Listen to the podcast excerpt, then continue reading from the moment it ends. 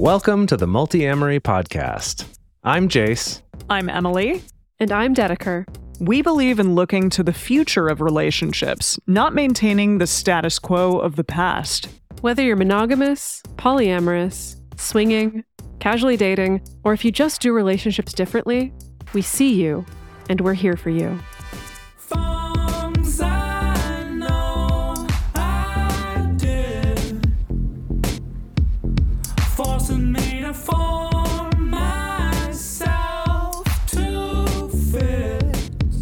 On this episode of the Multiamory podcast, we're talking to all of you out there who have just had a loved one tell you that they are non monogamous. They may have said polyamorous or open relationship, or they're in the lifestyle, or they're a relationship anarchist, or a variety of other terms that are all types of non monogamy, basically something other than monogamy. And maybe you're feeling confused. Maybe you're feeling scared for their well being. Maybe you've never even heard of the term polyamorous or non monogamous until this very moment right here. Well, today we are going to go back to basics for all of you out there who might be new to the concept of polyamory, some tactics for how to react to your loved one's revelation, some things that are important for you to understand about it, as well as what you can expect for the future and how best to care for your loved one. So, some quick introductions just in case you've never listened to this show before, you have no idea who the heck we are. We've been creating this podcast since 2014. My name is Dedeker. I've been some flavor of non monogamous since 2011. I also have been working as a relationship coach with primarily non monogamous clients, individuals, couples, triads, and more since 2015. And I'm Jace. I've also been polyamorous for over a decade.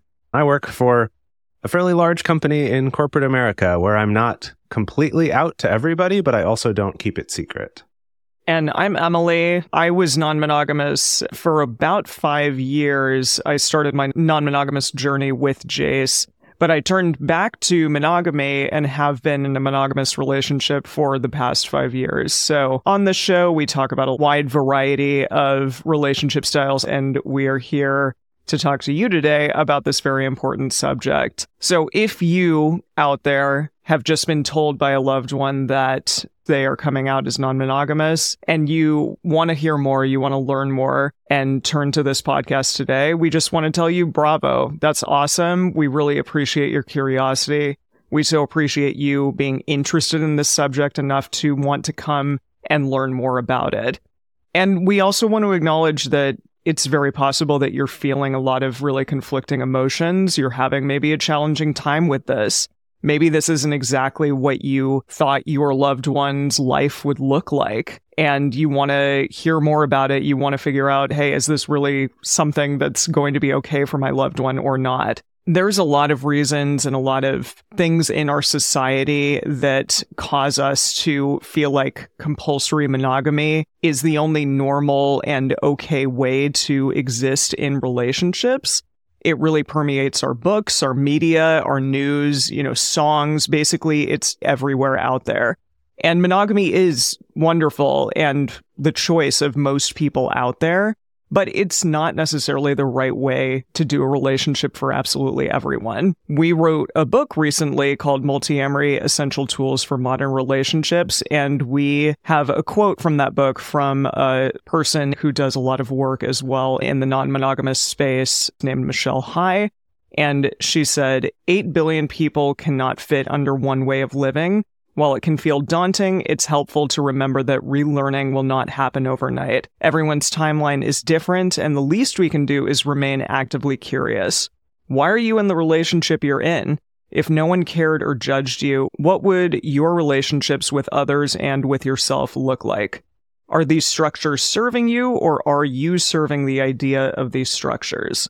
So today we just really encourage you to listen to this podcast with your ears open, with your heart open, and hopefully you'll learn a little something about this today.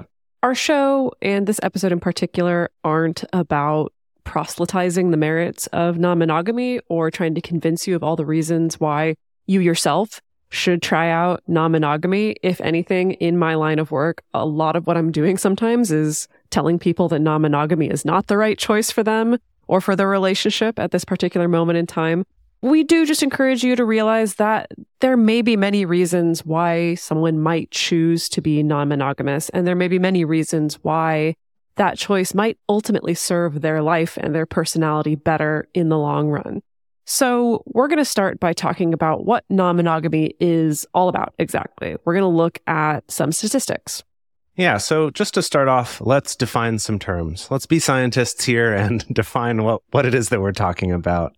So, first of all, what is non monogamy? We've mentioned this a little bit so far, but essentially, non monogamy is this umbrella term for any kind of intimate relationship that does not strictly adhere to the standards of monogamy, particularly the standard of having only one person with whom you have sex, love, or display affection. So the term non monogamy in general just means not monogamy, right? So anything outside of a particular definition of monogamy.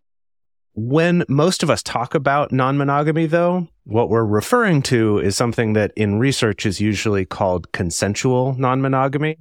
And the reason why that consensual part is put on the beginning is that everyone involved in it consents to it and is aware of it.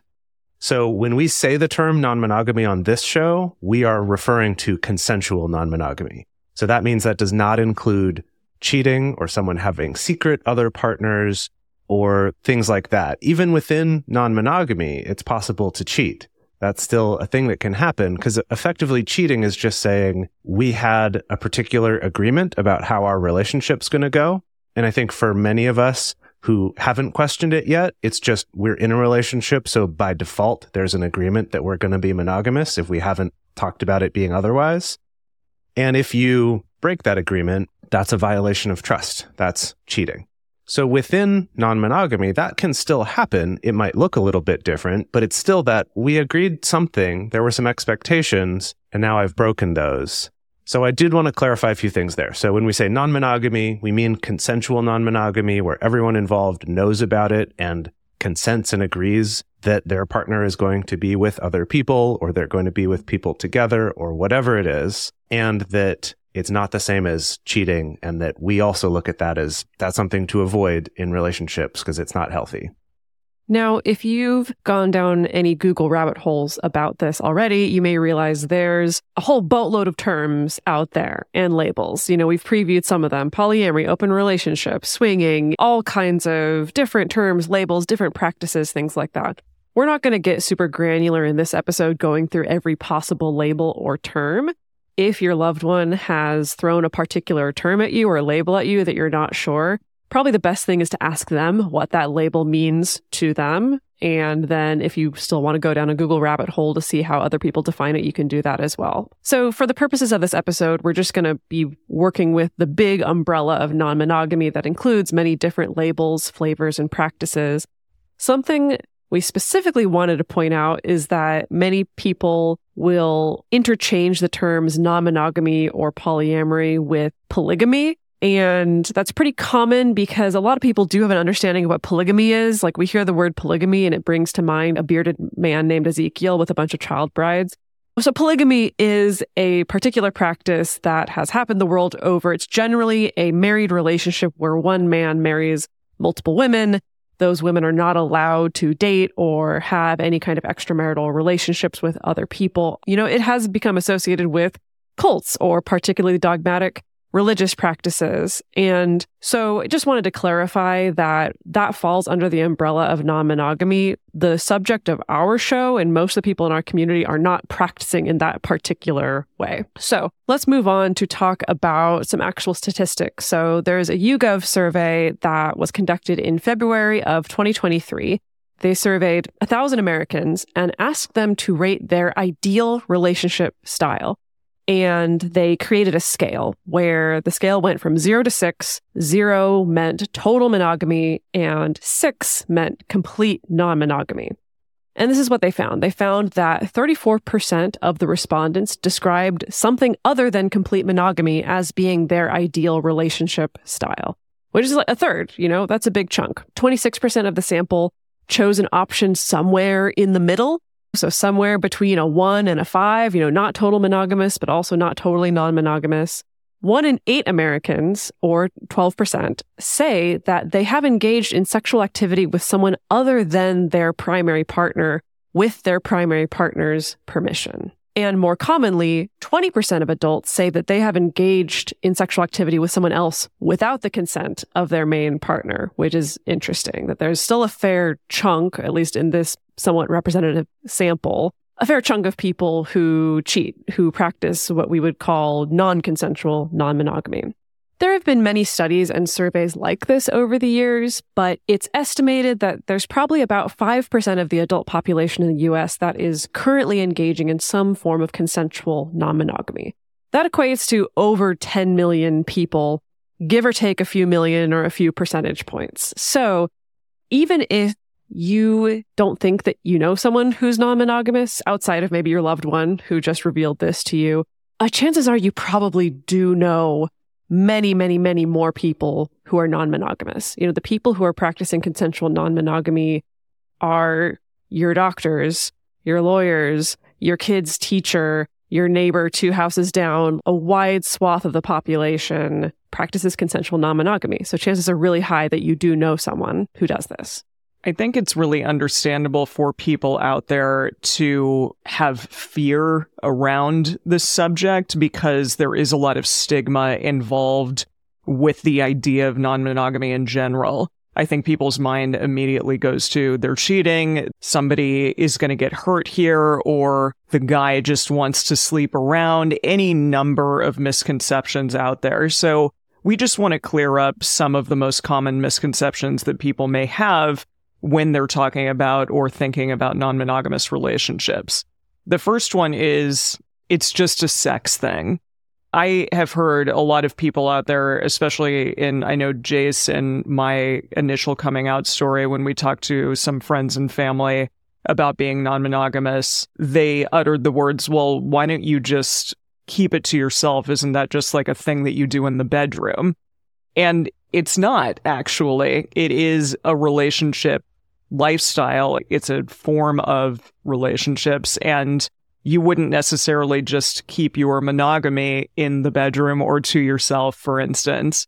You would want to talk about your loved ones and the people that you're in relationships with outside of just, well, I have sex with this person, so I'm going to keep it to myself. Right. Yeah. The, the example I always love to give is if that's how you thought about it, it's like saying, well, you shouldn't wear a wedding ring because that's like making so public the fact that you have sex with this person. You should just keep that in the bedroom. Right. And it's like, no, that's not what that signifies. And the same thing can be true here. I do think it's worth clarifying that for some people, consensual non-monogamy could just be a sex thing and that that might be the way that they're doing it. But for a lot of people, especially if they use a term like polyamorous or relationship anarchist or open relationship, it generally means that these are also emotional, intimate relationships, just like you would have with your husband or wife or partner or anyone like that. The next misconception that I think is really prevalent for a lot of people is this notion or idea that if you add more partners to a relationship, then that means everyone's going to get an STI. And while certainly there is a risk when you have more partners, Studies have actually shown that people in consensually non monogamous relationships have less occurrences of STIs than those who just go out and cheat, for example. We have a wonderful resource, multiamory.com slash sources. You can go to that website and check out a bunch of different resources and a bunch of different studies that have been done on non monogamy over the years. One of the studies is a comparison of sexual health history and practices among monogamous and consensually non monogamous sexual partners. It was a study that came out in 2015, and it found that people in consensually non monogamous relationships had the same or lower rates of STI as their monogamous counterparts. People who are in consensually non monogamous relationships tend to get tested more often. They tend to share those results with their partners they tend to talk openly about is everyone going to be wearing a condom? Is everyone going to be practicing other forms of safe sex? What are we going to be doing in these scenarios? versus people who cheat may not have those types of discussions. And anecdotally, what I've found is among people who are dating around, maybe more traditionally, you know, trying to find a monogamous partner, but currently just going on dates with a bunch of different people, those people also tend to talk less openly with people that they're sleeping with or hooking up with about hey, how many other people are you sleeping with? What sort of safe sex practices are you engaging with? What kind of barriers are you using? How often are the other people getting tested? Like in traditional dating culture, that talking about that stuff is considered a little bit taboo. And so we find that people who are openly non monogamous are much more likely to actually be talking about those things. So again, while of course, when you have sex at all, there's always going to be a certain amount of risk, whether you're having sex with one person or three people or whatever it is, that the more people are encouraged to talk about it openly, the more they're empowered to reduce that risk, which is something that is a little bit more baked into non monogamous culture.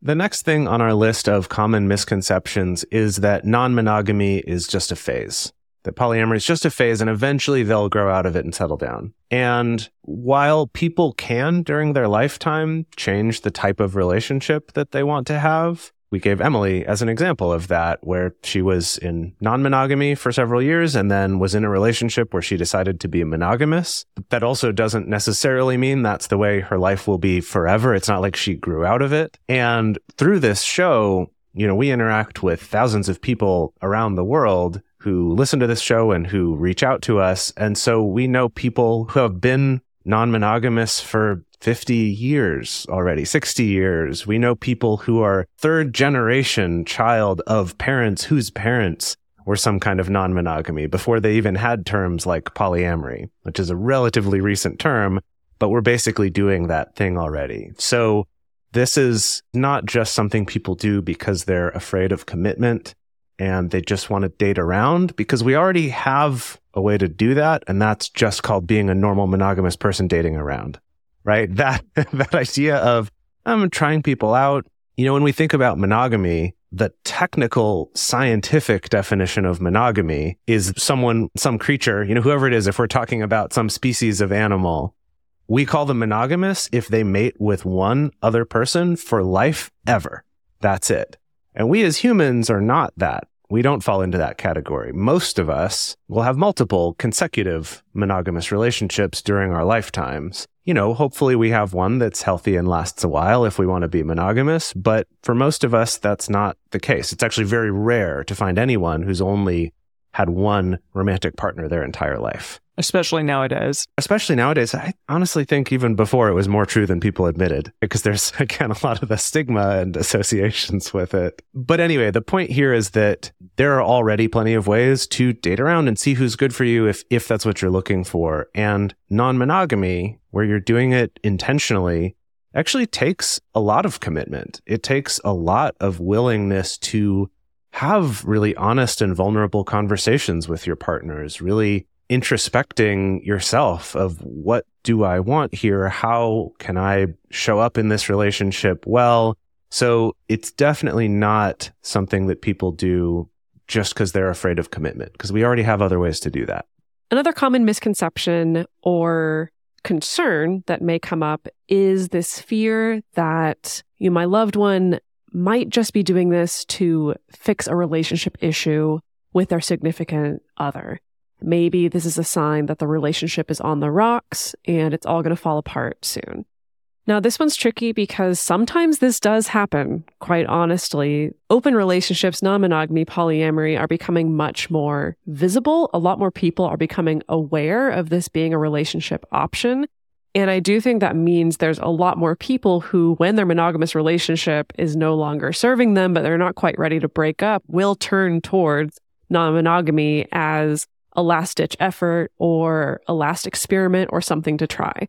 For some of those people, non monogamy is going to be a brilliant fit that revitalizes their relationship and makes things feel better.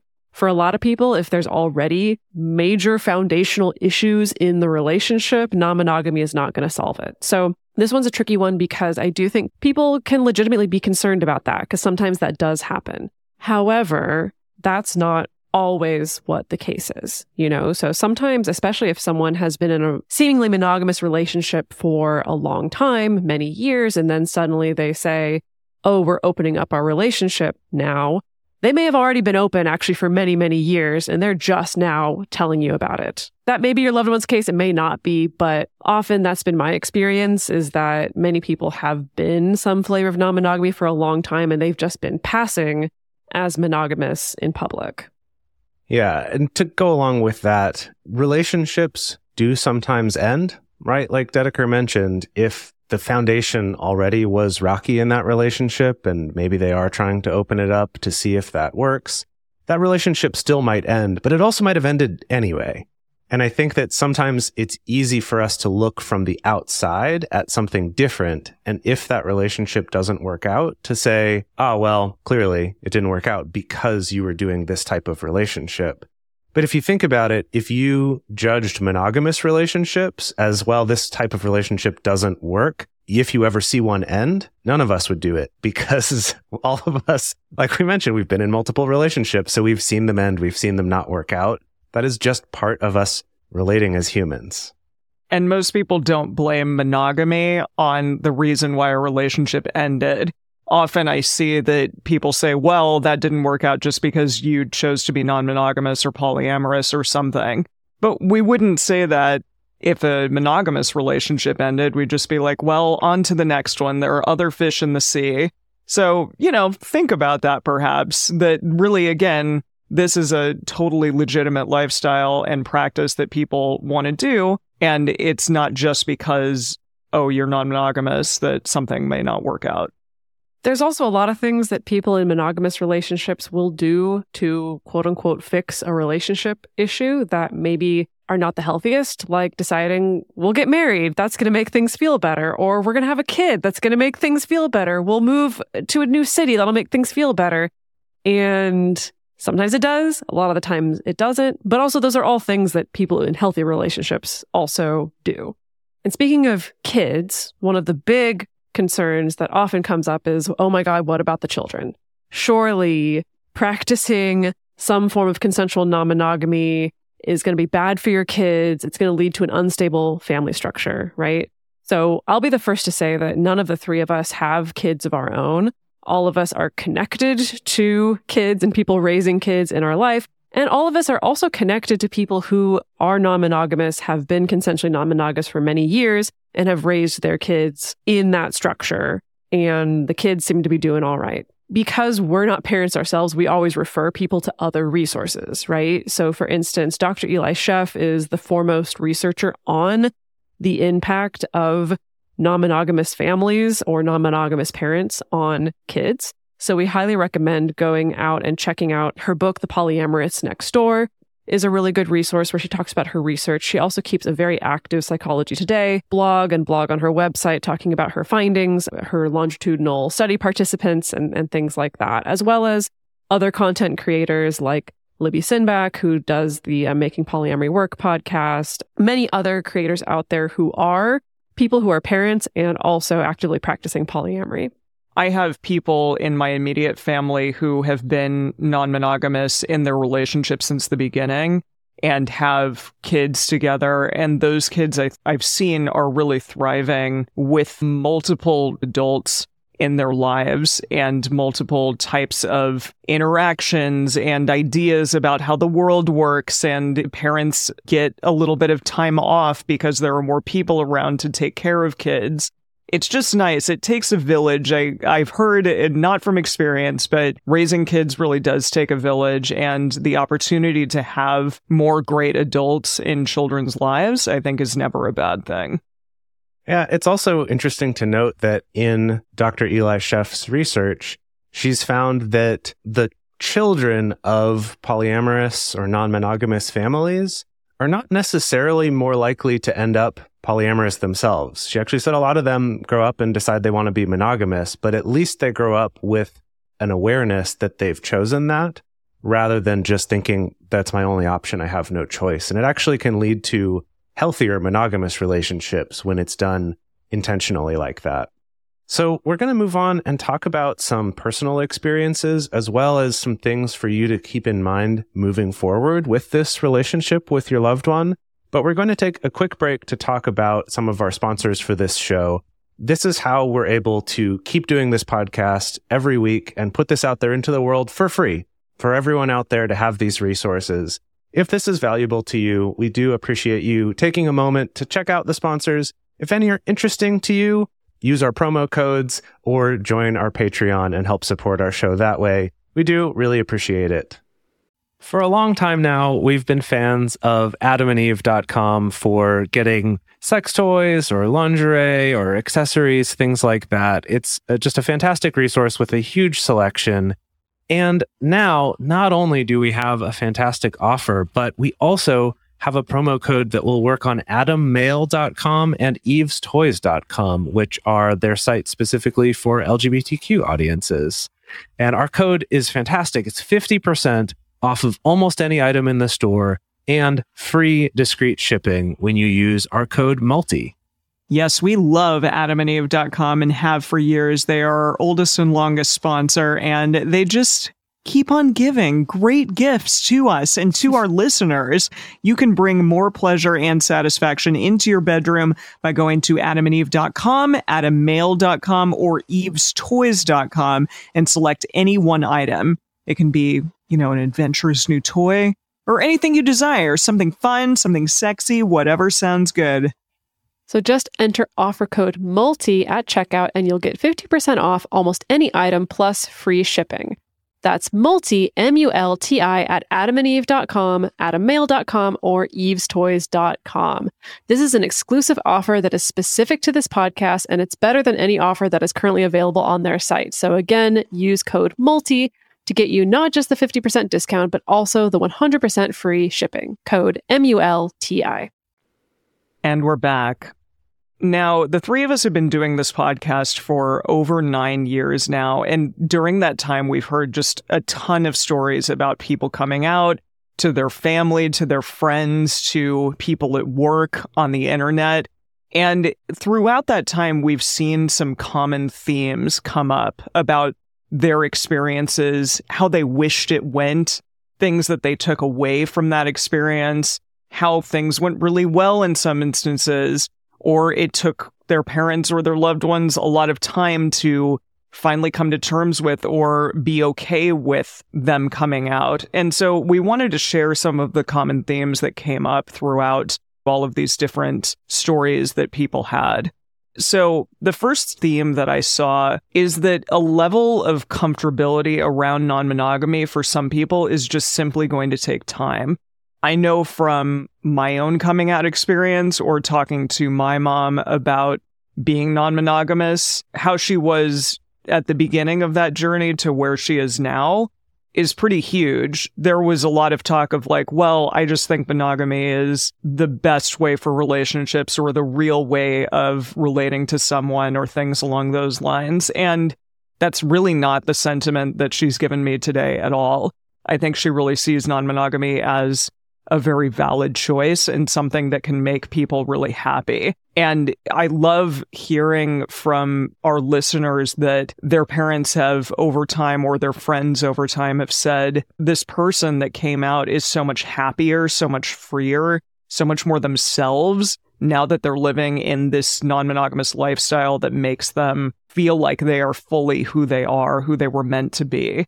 And I think that's huge. That may be something that you experience over time as well with this person who just came out to you. So we've been trying to keep this kind of generic about just your loved one, right? So we don't know if that's your nephew or your second cousin or whatever it is. But in particular, if you're a parent and it's your child who has come out to you as being consensually non monogamous, if as a parent you know that you're going to be there for your kid no matter what. It's important to stick to that sentiment even now, even if non monogamy is not the relationship path that you originally envisioned for your child.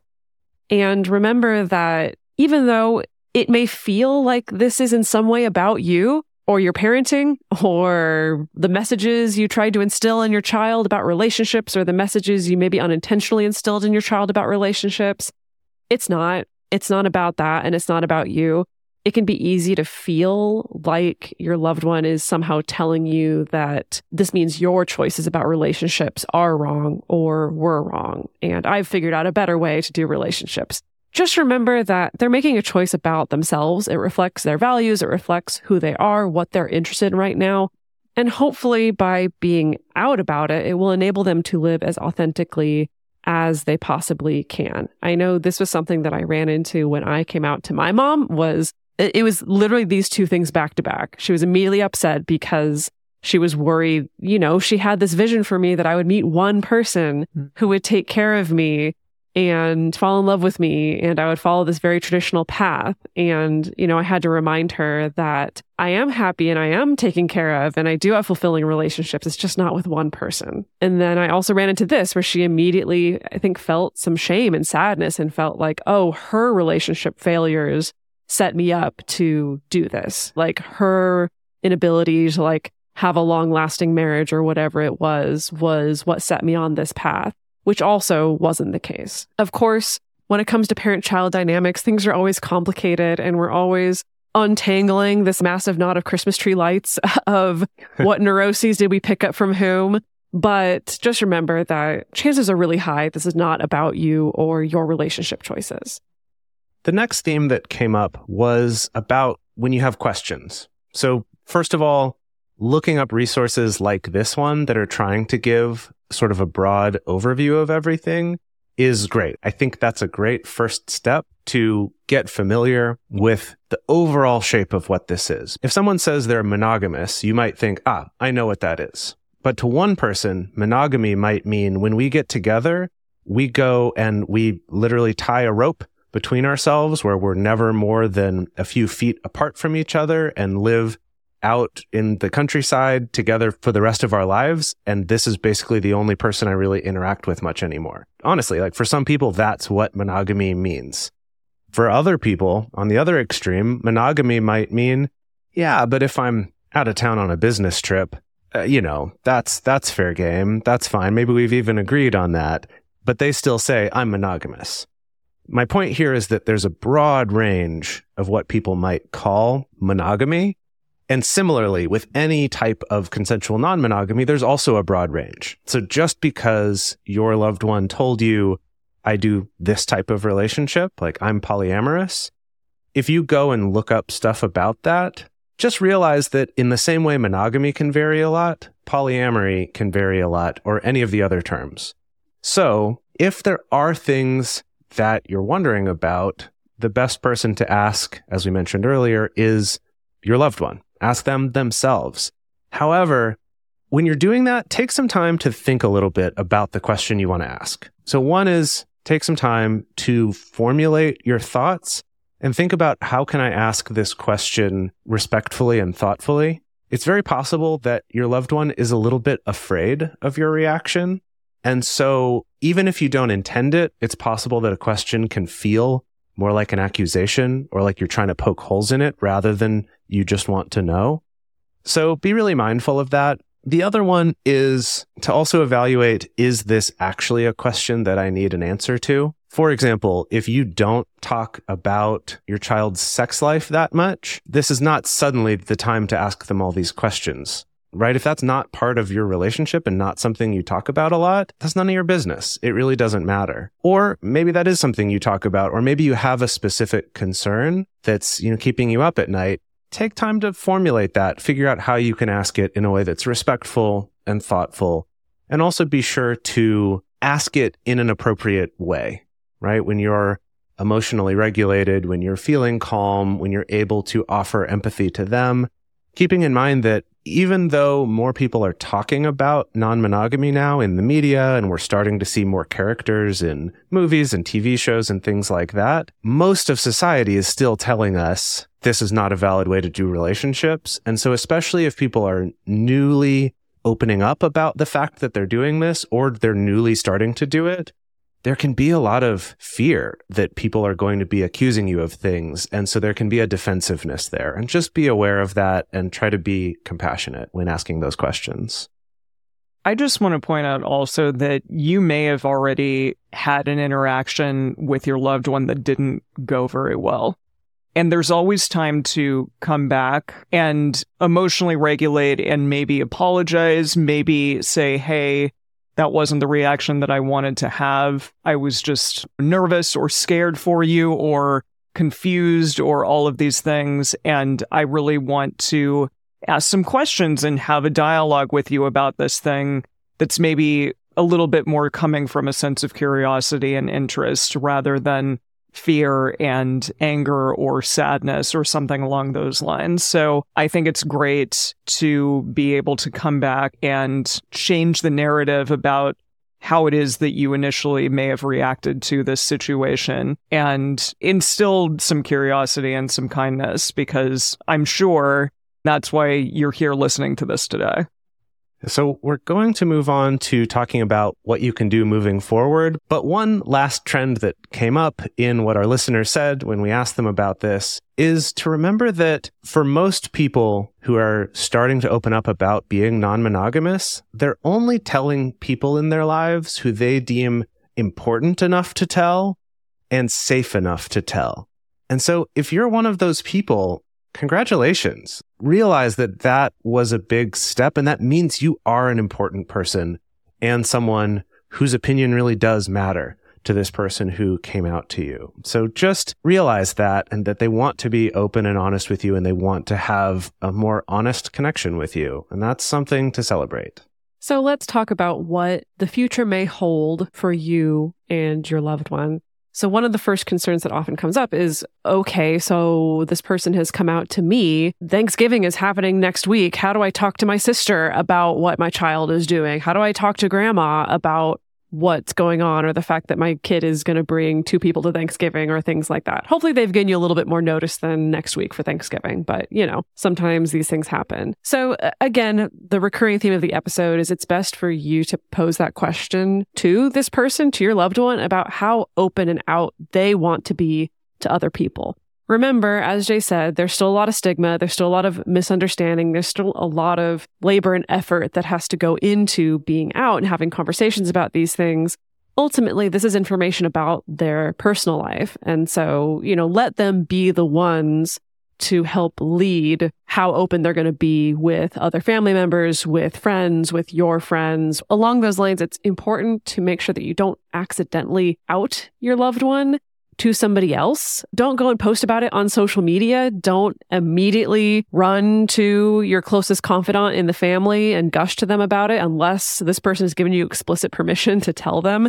Because there still can be ramifications of people being out to the world at large. And even if you're like, oh, it's fine. I know that your aunt's going to react to it positively. It's okay. That's, that's nice. But this person may still want to be the one who's in control of sharing that information and being able to answer questions accurately. So just make sure you get consent from your loved one before you go and share with anybody else and hopefully be open to collaborating with them on that.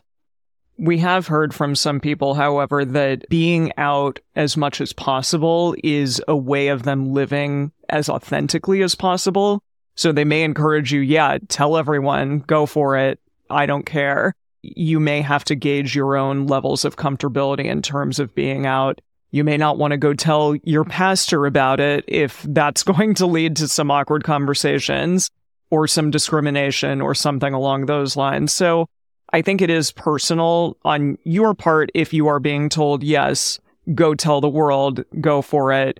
But if you're not, then definitely be respectful to your loved one's wishes because there may be some issues with them coming out especially if you live in a more conservative area. And also along the lines of going to family gatherings, things like Thanksgiving, your loved one may have multiple partners. And we definitely encourage you to consider extending an invitation to all of those people when you are asking them to come to a gathering. And that just is acknowledging, hey, there's not just one real partner, you know, the, the person that they opened up with or one particular person that you really have connected with or like. This person that you care about has a variety of partners potentially. And so we just encourage you to extend those invitations to all of them and acknowledge even on the phone, ask about them. Say, how is so and so doing? Or how are your other partners doing? What's something exciting that's been happening in their lives? Just so that they know that they're cared for as well.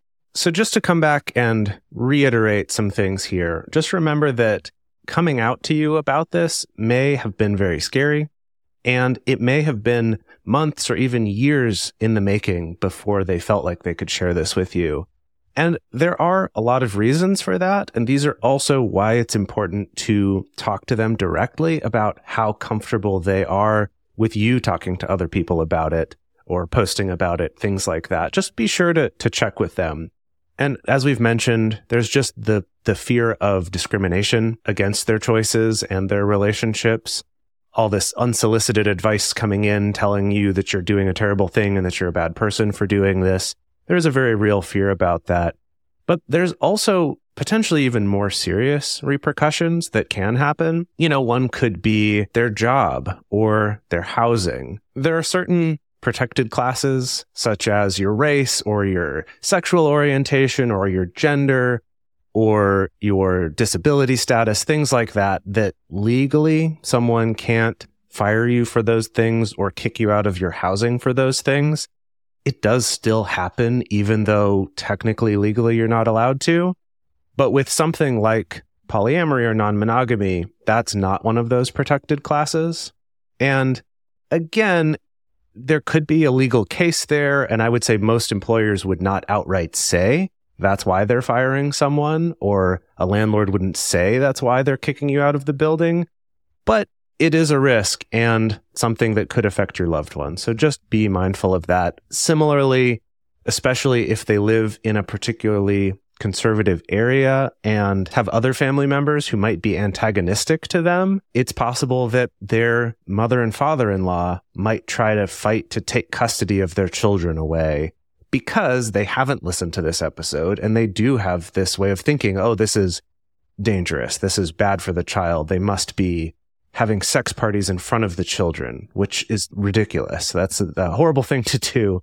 And that's not any part of anyone's life who is non-monogamous that I'm aware of, right? That that's just not a thing. But for people who don't know, you could say, "Oh, that's what happens." And the judge goes, "Yeah, it sounds right to me."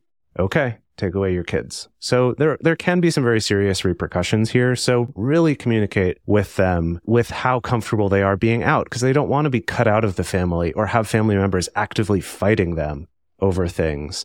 And then I'll say, even if they're not afraid of those repercussions, maybe, you know, you're, you have a reasonable confidence that they're not going to have to deal with that. Even still, if you tell the aunt or your friend who comes over about this and suddenly your loved one is now stuck for like an hour or two just answering all the questions that that person has some which may not be as thoughtful and respectful as the ones that you've tried to put together that's an annoying situation. Where cool. I came for thanksgiving and all i've had to do is explain myself to all these family members that i wasn't ready to have this conversation with or just didn't feel was important enough to. So just have those conversations and really realize how important it is that you are someone in this inner circle of trust and that you can work together with your loved one to help support them here. There's a lot of different factors that can go into this. This is going to depend on the political flavor of your locality. It's going to depend on how progressive or conservative your loved one's place of work is, how open minded their friends and family are.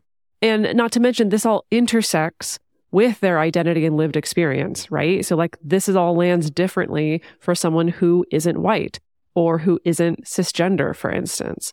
And that can complicate the stigma, the anxieties, the worries that they may have about coming out. And even if those things are not an issue right now, they may become issues down the road if they switch jobs or switch cities or switch life circumstances in some way. So that's why really our main takeaway is just that it's important to do your utmost to be an ally to this person in whatever way you can.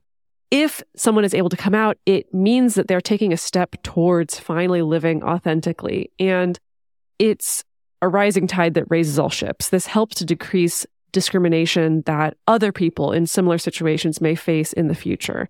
again, the best ways that we have found, and I mean we, not like the three of us, but we culturally have found to reduce stigma and discrimination of marginalized groups and minority identities is for people to personally know people who are a part of those identities, to be able to literally have a face that they attach to this particular identity. And coming out, it's an act of courage. There's a lot of risk involved, but ultimately it helps to reduce that stigma and marginalization over time.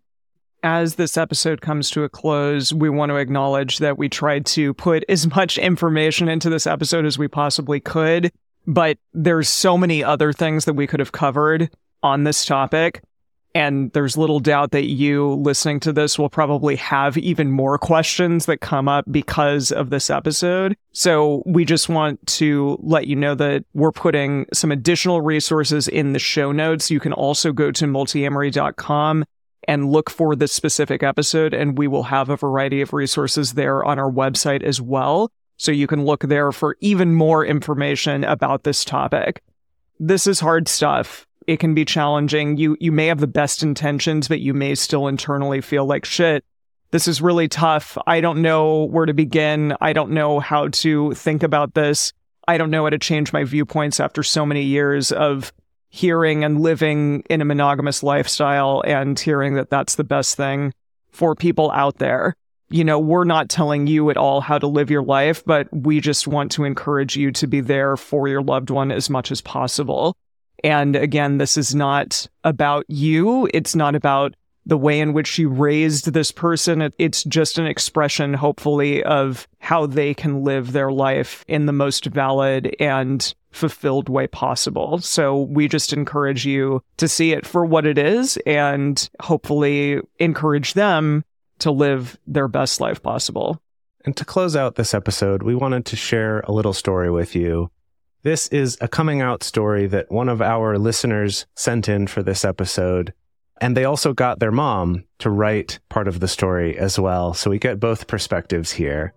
So, first, our listener writes I first came out to my mom maybe three years ago.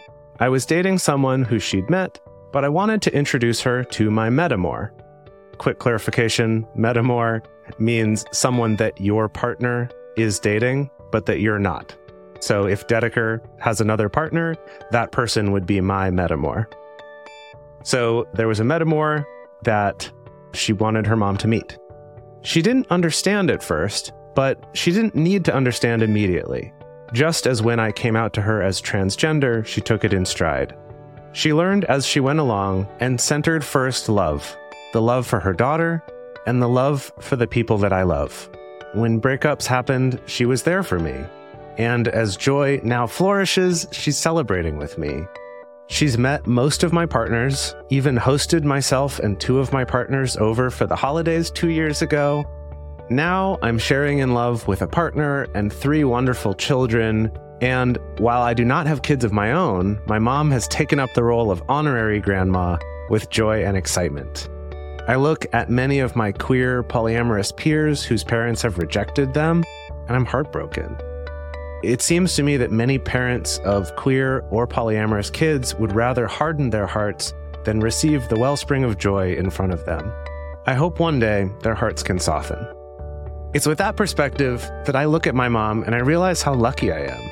I wanted to ask her to provide her perspective on my being polyamorous with the podcast. So here are her words. Okay, I will be playing the role of the mother. Let me first say that I'm 62 years old, retired clergy, and was in a 37 year marriage until my husband died of cancer. I don't remember much about the day my daughter disclosed she's polyamorous. To me, the most important thing is that she's living her life and is a loving person. I do not stand in judgment of her. I'm blessed that my daughter has surrounded herself with several loving, caring, and devoted partners. I'm blessed that I've gotten to know them and consider them part of my family.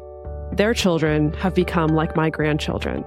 I've opened my heart to all the partners and have difficulty understanding how anyone could turn away their own children. Love is love. It breaks my heart to hear some of them share how their parents have turned their backs on them. My life is much richer, much fuller, because of the relationships my daughter has with her partners. In fact, it's quite fun to spend time with them. For any parents who have not opened their hearts, I pray you will find a way to expand your circle of love. It is truly a joy. If you want to discuss more with other listeners of this show, the best place to share your thoughts is in the episode discussion channel in our Discord server, or you can post in our private Facebook group. You can get access to these groups and join our exclusive community by going to patreon.com slash multiamory. In addition, you can share with us publicly on Twitter, Facebook, Instagram, or Threads. Multiamory is created and produced by Jase Lindgren, Dedeker Winston, and me, Emily Matlack. Our production assistants are Rachel Shennework and Carson Collins. Our theme song is Forms I Know I Did by Josh and Anand from the Fractal Cave EP. The full transcript is available on this episode's page on multiamory.com.